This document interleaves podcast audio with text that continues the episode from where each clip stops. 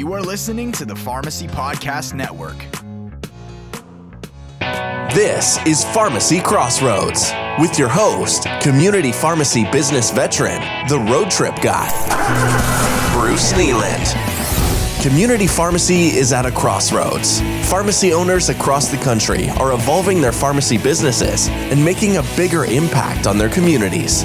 Bruce talks with the most innovative community pharmacy owners, pharmacy industry experts, and people who are passionate about the business of pharmacy and its impact on community healthcare. Pharmacy Crossroads is a member of the Pharmacy Podcast Network. And now, here's our host, Bruce Kneeland. Well, hello again, Pharmacy Crossroads listeners. Uh, this is Bruce Kneeland with another episode of Pharmacy Crossroads, and we're glad to have you joining us on this adventuresome trip. Today, we are starting something new, and I'm excited about it. So um, you, you, many of you may know, and others will be confused by this road trip guy uh, saying that's part of the um, part of the uh, introduction. And uh, the, the reason for that is that over the last uh, fifteen, sixteen years, I've made a number of uh, professionally organized and sponsored road trips. The first one was in two thousand eight, um, and uh, many of them were done ten years or more ago. And today we're going to be talking with Jeff Gross, who is the pharmacy, uh, pharmacy owner. He's not a pharmacist, he's a certified technician of Mickey Fine Pharmacy in Beverly Hills, California. And what's neat about Jeff is I had a chance to visit his pharmacy in two thousand twelve, about ten years ago. And we're going to chat with him a little bit about what happened, what was going on ten years ago, but more importantly, chat with him a little bit about how he's adapted and, and uh, uh, moved forward with his pharmacy to be able to be successful in a new age. Uh, Jeff, um, say hello to our listeners and tell me just a little bit about Mickey Fine Pharmacy, where it is, what you do, and how you came to own a pharmacy as a being a pharmacy technician. Hi, everybody. So my name's Jeff Gross, uh, owner of Mickey Fine Pharmacy and Grill. You forgot the grill part, Bruce. I forgot the grill uh, part. So we that. do have, we are the only original pharmacy with soda fountain in Los Angeles County. It was originally a Schwab Pharmacy. So Schwab was a famous chain of pharmacies uh, back in the fifties. Uh, so Sunset Boulevard, the movie, was, was based, uh, one of the... Uh, was based kind of there. It was kind of one of the characters, if you would, of, of the movie. And um, so it's been, so Mickey Fine's been around. We're celebrating our sixtieth year. Um, and I remember ten years ago when Bruce, you came visiting us, and it was kind of one of the first uh, pieces that we had on us celebrating our fiftieth Uh, anniversary. So it's exciting to be back with you, uh, celebrating our sixtieth year in twenty twenty-two. Well, and thank you for that. And uh, I do remember that uh, when I was there, it was your fiftieth year. And I also remember that the Chamber of Commerce had awarded Mickey Fine Pharmacy the Customer Service Award of the Year. Is that true? And what did that entail? Uh, we were one of the honorees. Uh, there was some very tough competition, including uh, one of the top hotels in the world. Uh, so we we were we were we got a little bit of an honorable honorable mention that year. But uh, uh, yeah, so I mean, customer service being in Beverly Hills is clearly uh, one of the things that we kind of hang our hat on. Uh, but with the pandemic, it's definitely taken its toll. Um, but, you know, we I'm very fortunate to have an amazing uh, group of employees that have been here. Uh, four or five of them have been here over thirty years. So uh, obviously, hopefully doing something right. Yeah, that is amazing. And uh, I mean, the Beverly Hills connotation is interesting. How far are you from Rodeo Drive? Uh, so I actually have two pharmacies in, in Beverly Hills. Uh, one, uh, the alley backs up into Rodeo Drive, so it's a half of Beverly Hills block. Uh, the main store with the pharmacy and the and the lunch counter or the diner uh, is three blocks away. And about how many square feet is the the flagship pharmacy, the one with the grill? It's about a little over twenty-three, twenty-four hundred square feet. And so that's a decent sized pharmacy, but a fair amount of that is the grill, right? Yeah, about half of the half of the space is the lunch counter, uh, which seats twenty, and the dining area, which has been closed uh, because of the pandemic and distancing and all the other requirements that are required by the city and uh, the county of Los Angeles. Um, that area has been uh, that's about another that seats about forty people. Uh, that has uh, kind of been closed for the better part of a year. Which which does mean that one of the things that's changed in the last ten years is the significance of the grill and the pharmacy. Is that true? Um, absolutely. I mean, we still are, you know, the we've been pretty much open uh, for dining, um, at least to go for the dining part. Uh, the lunch counter kind of goes in and out depending on, you know, the, you know, what's going on with the COVID numbers. Uh, we had to close it, or we chose to close it uh, with the uptick in Omicron uh, three weeks ago. Yeah, I'm, I'm sorry to hear that. And, and as I say that, I reflect on, I, I saw you as part of what we called our Route sixty-six trip. So we actually started in Chicago and drove all the way to Los Angeles. Uh, Route sixty-six ends at the Santa Monica Pier, and you're not far from that, are you? No, uh, uh, the stores, both stores are actually about a, a block away from Santa Monica Boulevard. We hope you were enjoying this episode of Pharmacy Crossroads, a production of the Pharmacy Podcast Network. We are grateful to the Independent Pharmacy Cooperative, better known as I P C, for their sponsorship of this program. I P C helps thousands of small chain independent pharmacy owners buy better, improve their management skills, and operate more profitably. I P C also represents their interests with a robust government affairs department. To find out more about I P C, visit I P C R X dot com. Once again, that's I P C R X dot com. Now, back to our program. Yeah, so I mean, the thing that hit me was one of the other pharmacies I visited, and it's a, a wonderful pharmacy in Albuquerque. It's uh, uh, Mona Gatti's Duran Central Pharmacy. Uh, they have a full-scale Mexican restaurant as part of their operation. So the yeah, they have awesome. They have awesome uh, red and green chili. Uh, yeah, Mona and Jay are great people. And so you're you're familiar with both of them, then, huh? Yes. Good friend. Well, that's, well, that's great. So th- the other thing, just as background, I, I, I in rereading my uh, entry on my visit to your pharmacy, I was struck to remember that a big part of what you were doing ten years ago was uh, you, you uh, just like to stock um, unique items in the front end. And, and I remember specifically there was some kind of skin cream that you uh, were featuring ten years ago, and um, Uh, ultrasonic uh, uh, toothbrushes, and I, I suspect those may have come and gone, but is there something unique that you're still doing with the front end that kind of makes your store exciting to come visit? Um, yeah, we still do quite a few, um, you know, sundries and gifts and and that kind of stuff. Uh, obviously, with the pandemic, it's kind of gone down a little bit. Um, we do carry some local candles and Uh, you know, s- some crafts. Um, I still try to meet with people that do come out. I mean, that was kind of one of the secrets. Uh, the cool part about speaking to you, Bruce, and uh, all the listeners should really pick up on is, you know, you have to you have to open yourself up um, to people that come in. Um, you know, it's so easy to get caught up in our own day to day. But we're living in our little bubbles. You know, we come and, you know, we we get in our cars, we go to work, and most of us do not leave the four walls that we enter at the beginning of the day. Uh, so without reaching out and to uh, to people that come in and that want to show you what's new, you're not going to be aware. Um, and, you know, sometimes you have misses and sometimes you have hits. Um, but at least you're out there and you're learning uh, new new things.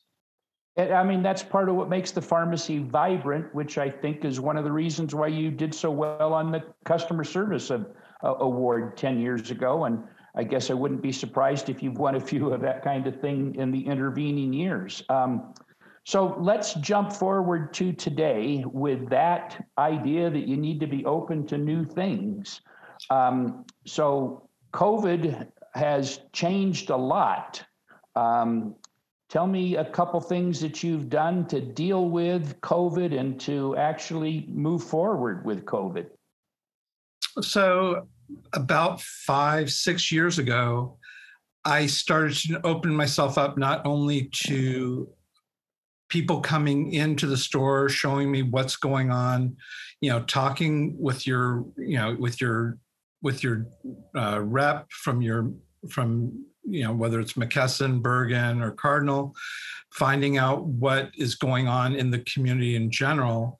And really about five years ago, I was, you know, I was introduced to a couple of different organizations that were nationwide and really has expanded my, my knowledge and my quest for more information and, and learning from others. Um, that's kind of what my big takeaway. And so then when COVID hit, I wasn't trying to navigate the, the seas by myself. I had, I had friends, I had organizations that were there to kind of show me what's going on so that I didn't have to make the mistakes by myself. Isn't that interesting? Navigate by yourself. Um, that's poetic. Um, So uh, what's one or two things that they've helped you figure out how to do? I, I, I it, uh, it's a loaded question. I know I want to talk to you about immunization. So, well, that uh, kind of, it does, it does, Bruce, it does kind of go into, uh, I think I joined C P S N, so Clinical Pharmacist Enhanced Service Network, um, or Clinical Pharmacy Enhanced Service Network, um, about three years ago when I was first introduced to it, the whole idea of having pharmacies being more than just uh, vending machines for, for pills, um, you know, really getting more into the clinical aspect of pharmacy. Um, and it was a long haul. I mean, a lot of us, um, I'm sure across the country, kind of thought of it as a little bit of a donation that we were kind of paying a little bit of fees to, to try to get, you know, to try to get this organization off the ground. And it wasn't a lot of money every month, but, you know, the return on investment really didn't seem to, to happen. And then COVID vaccines came out, and yeah. in California, uh, Los Angeles County. Los Angeles County is bigger than forty-two other states, okay? And our rollout here was horrible, absolutely horrific. Um, and if it wasn't for C P S N and the amazing crew over there, um, from Troy to Cody, um, and the whole team, uh, we would never have been able to vaccinate the probably close to nine, ten thousand people that we have vaccinated, um, without their training, without their support. Um, you know, they've been a, an amazing partner, and honored to be part of them. Uh, that's uh, high praise indeed. And nine, ten thousand immunizations is a, a big impact on your local community. Um, that's fascinating. So What, when, when, let's stay with immunizations and COVID for just a little bit. Uh, you, when we chatted the other day, you, you told me some very compelling stories about the uh, impact and, and relationships you've developed, developed around pediatric vaccinations. Tell us a little bit about what's gone on there. So because of the delayed rollout um, with the county, so the way that the vaccinations Uh, were distributed early on, we were not able to vaccinate uh, the over fifty crowd. Um, and so when we got it, we had a little bit of a slow rollout. And then uh, the twelve to fifteen year old vaccines were, um, people were being able to be vaccinated. Um, and when that came out, uh, we made a decision to create a special clinic for the twelve to fifteen year olds. Uh, the week that it came out, we vaccinated three percent of all the twelve to fifteen year olds in L A County. In L A County? Yes. Um, I we started vaccinating one hour after the C D C signed off on the twelve to fifteen year olds. Uh, we didn't plan on cutting it that close, but we did. Um, it was, uh, we vaccinated three hundred uh, twelve to fifteen year olds that first day and continued to do the, the twelve to fifteen year olds um, for uh, about three hundred a day for the next uh, three weeks, four weeks. So tell me just a little bit about the logistics of that. How how did the team, your your pharmacy team, rally around and organize that kind of an effort? That's that's a notable achievement. Uh, a lot of the credit goes to my daughter who uh, helped organize this. Um, we pulled people from all the different locations. We also have three office building gift shops. Um, we closed those early. Um, we uh, partnered with some large local organizations to provide some ancillary staff. Um, I actually had some family that was visiting from out of town. Um, mm-hmm. And one day we actually turned it into a little bit of a family affair in order to help people get, fill out the forms and, and check in and everything else. And then uh, we really relied on a lot of, um, of our, our team to work overtime um, to be able to make it happen. Um, but it, it turned out great, and uh, we kind of became known for having churros. So after the kids got their vaccines, they got churros, and uh, kind of the rest is history as far as that goes. So that's kind of now our calling card. So we continued that on when the when the five to eleven year olds got approved. Um, we did we're doing a clinic or did a clinic. clinics for that, and uh, after they're vaccinated, they get a. Uh, they're also getting a churro. Yeah, so you got to take thirty seconds and tell us what a churro is. Oh, a churro is a Mexican. It's basically a Mexican donut.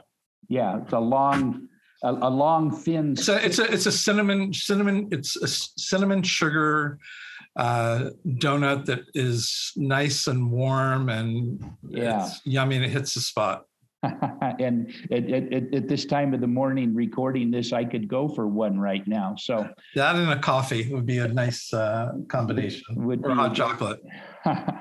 So is there some new piece of technology, some other line of business that you've moved into in the last few years that have you found uh, exciting? Um, Uh, you know, I, I, I'm feeling like I'm the lawyer who's asking the question I don't know the answer to now, but I'm just kind of curious if you've made any significant investment in new technology or a whole new line of business.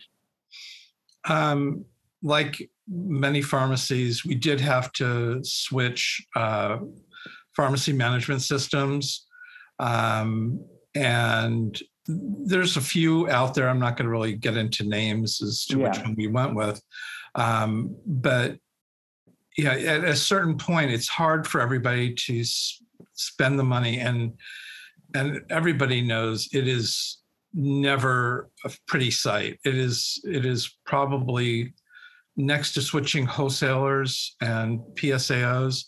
It's probably the least favorite thing that people do, but at a certain point, when you need to get involved with medication synchronization, um, some of these older systems are just not set up for it. Right. And um, you're not just leaving money on the table. Um, the patients aren't getting the best possible service that they deserve.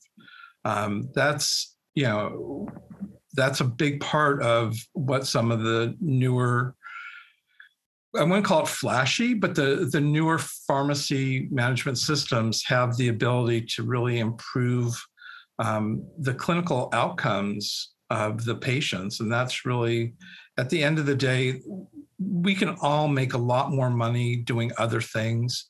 Um, but you have to follow your passion. Um, my passion is helping people, and having a good, having good technology is a very important component of that.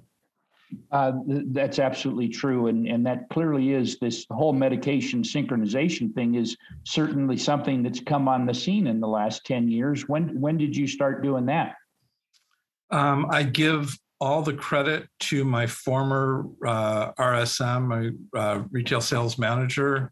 Um, she sat me down and said, Jeff, you, this, you got to start doing uh, synchronization. You're leaving a lot of money on the table. Um, and that led me to be involved with P D S, Pharmacy Development Services. And um, it really has transformed about fifty percent of our business, fifty-five percent of our business is, is synchronized. Um, and it puts us in control, um, and it allows us to make sure that people are being adherent with their medications. Uh, that's true. And is delivery a, a big part of what you do for your customers there? Yeah, we back when we when we first spoke, Bruce, ten years ago, I had one driver and one car. Um, now we have three drivers and three cars. Um, delivery is a is a big part of our business, and same day delivery. Yeah. Um, but if you have the patients synchronized, um, it allows you to be much more efficient when it comes to um, to doing the deliveries. Yeah. So I, I'm going to come back to, you told me a, a, a very touching story about a young child who was very resistant to getting a, a vaccination. Share that with our listeners. So, you know, one, going back to that, this isn't about money. This is about changing people's lives and making a difference in people's lives on a daily basis. Um, there was this girl named Charlie. Um, you just, all you need to know is that it's a, her name is Charlie, and she's a girl, blonde hair, blue eyed. She is a strong-willed kid. Um, and she got her first vaccine somewhere else, had a horrible experience, uh, her first COVID vaccine. And she went to get her second vaccine at the pediatrician. Uh, the pediatrician gave up. Uh, the, she, they went to another place. They gave up. And so we were the third place that she tried to get vaccinated. Um, and I was determined to help her get over the, the fear of the of the needles, whatever it was. And um, I coach soccer. Um, I coach coaches how to coach soccer. I used every A Y S O trick that I could come up with, anything that I've read about giving kids vaccines. And basically, after over an hour of going back and forth with her, um, we were finally able to get her vaccinated. And then at the end, she said, it's no big deal. Huh. And, and she, I, she, go ahead. And then I said to her, Charlie, this is what I need. This is what I need you to promise me. I need you to help another kid. I need you to come back, because unfortunately or fortunately, this was her second shot. So until they need a booster, she's not going to be back here for her, her for another shot. But I said, I need you to come and come back and help me help another kid that needs help getting vaccinated. And a few days later, I get a little gift, um, little bag and a and a little envelope. And in the bag is a picture that she she painted. Um, and so that is now up in my vaccination area. And uh, her parents sent me a lovely note thanking me for taking the time and helping her. And this is about helping the kids not just get vaccinated, but it's getting them over the the, the hump of of being afraid of needles and getting shots for the rest of their lives. The, yeah. This is this is an investment in time for them, and for the like, like I said, for the rest of their lives. They will not be afraid of vaccines. I will not let any kid be restrained when they get vaccinated. Now, when that when that the the age drops to to two to to four year olds, I don't know if that is going to necessarily continue, but for the you know for the ages five and up, it's so important for me that they that they do it on their own. And passion you have for your profession is paramount as you as you relate that story. Thank you. Uh, and it it reminds me why why my visit there ten years ago was so memorable. I've I've been into hundreds of pharmacies, um, and uh, you clearly stand out in, in one of the top ten of those. Uh, oh, thank you, Bruce. Uh, well, Jeff, but I, I owe I owe it. So my grandfather and my father were both pharmacists. Um, and my grandfather passed away when I was thirteen. Um, but there's certain things that he would say. So like, we're open seven days a week, and his store in Hollywood was open twenty-four hours a day. Wow. And he would say that I, you don't make money from midnight to eight a.m., but they, the patients know that you're there for them. And so we're open seven days a week. And is Sundays, are they a quote unquote profitable day? Sometimes yes, sometimes no. But it, people know that we're here for them. And that's that's really important. And uh, I had the opportunity to work with my dad for a couple of years before he passed away suddenly. Um, and uh, that was an amazing time, and, and learned so much from my from my family and from my dad. Um, of how to treat people. Um, he had patients that that he brought over that literally had no money.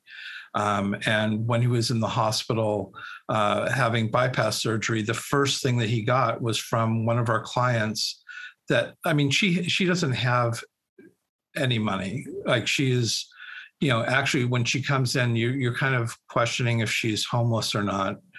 Um, but The first thing that, that when my dad had his bypass surgery, the first thing that he got was uh, a, a plant from her, and sh- her name is Wilhelmina. She still she still sends me birthday cards every year. She always sends three. I don't know why three, but she buys three separate birthday cards and sends them to me. Um, so I mean, yes, our pharmacy's in Beverly Hills, but you know, the the old fashioned, I mean, people what people don't understand about Beverly Hills is a, it is a small community. There's only about twenty-five, thirty thousand people that live actually in Beverly Hills proper. Um, so, you know, it's kind of like a, a community within a community, or a community within a city. Um, but, you know, so we have some amazing people, amazing clients. Um, but at the end of the day, it's all about service and taking care of taking care of our patients. That isn't that the truth. So we've covered a lot of material. You got any last thing you want to say to your listeners about the future of pharmacy and what you think they could be doing that will help them meet the modern needs of the business? Um, I think we just all need to be open. Um, you know, if if all we're doing is filling prescriptions. And unfortunately, Bruce, the people that really need to hear this, most of them are not going to be listening. But if you are out there and you're complaining about the reimbursement rates, they keep on going down. Every year we say, how low can it go? And the next year it goes even lower. So if, if all you're going to be doing is filling prescriptions, unfortunately, I don't, ten years from now, I don't know if we're going to be having these same conversations. Um, I think that pharmacy is in a great position, um, and t- we need to take advantage of the increased visibility of not only the pharmacy business, but the profession, and show really what we can do. It's not just about testing and, you know, and, uh, and filling prescriptions and doing vaccines.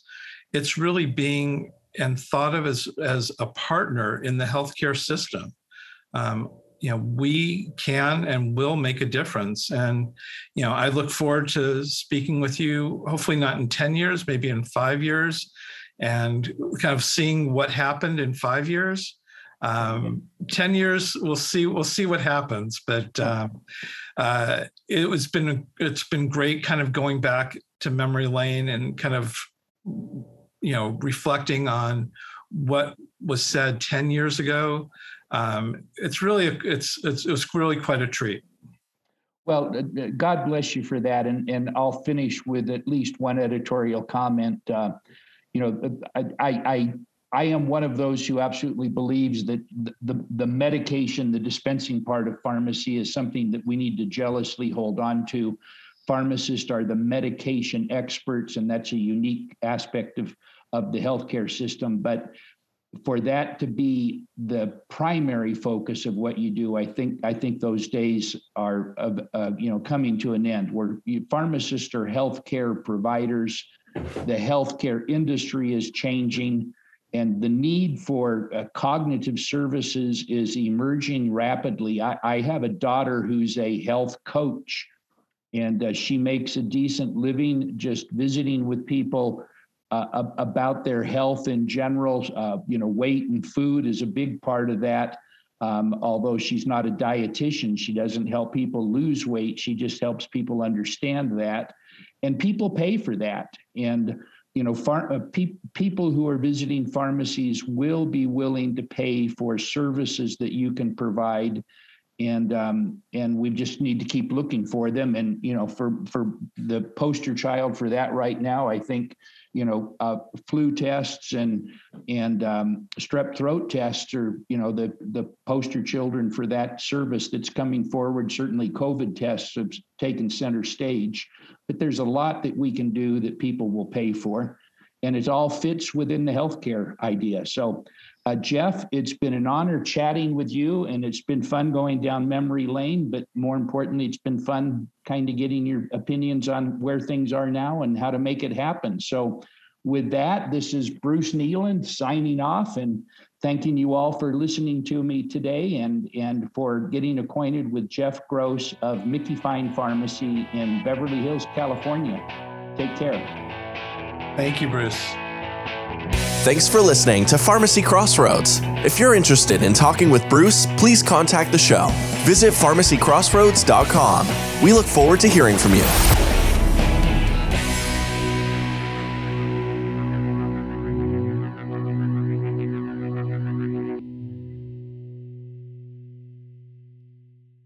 This podcast is a part of the C-Suite Radio Network. For more top business podcasts, visit c suite radio dot com.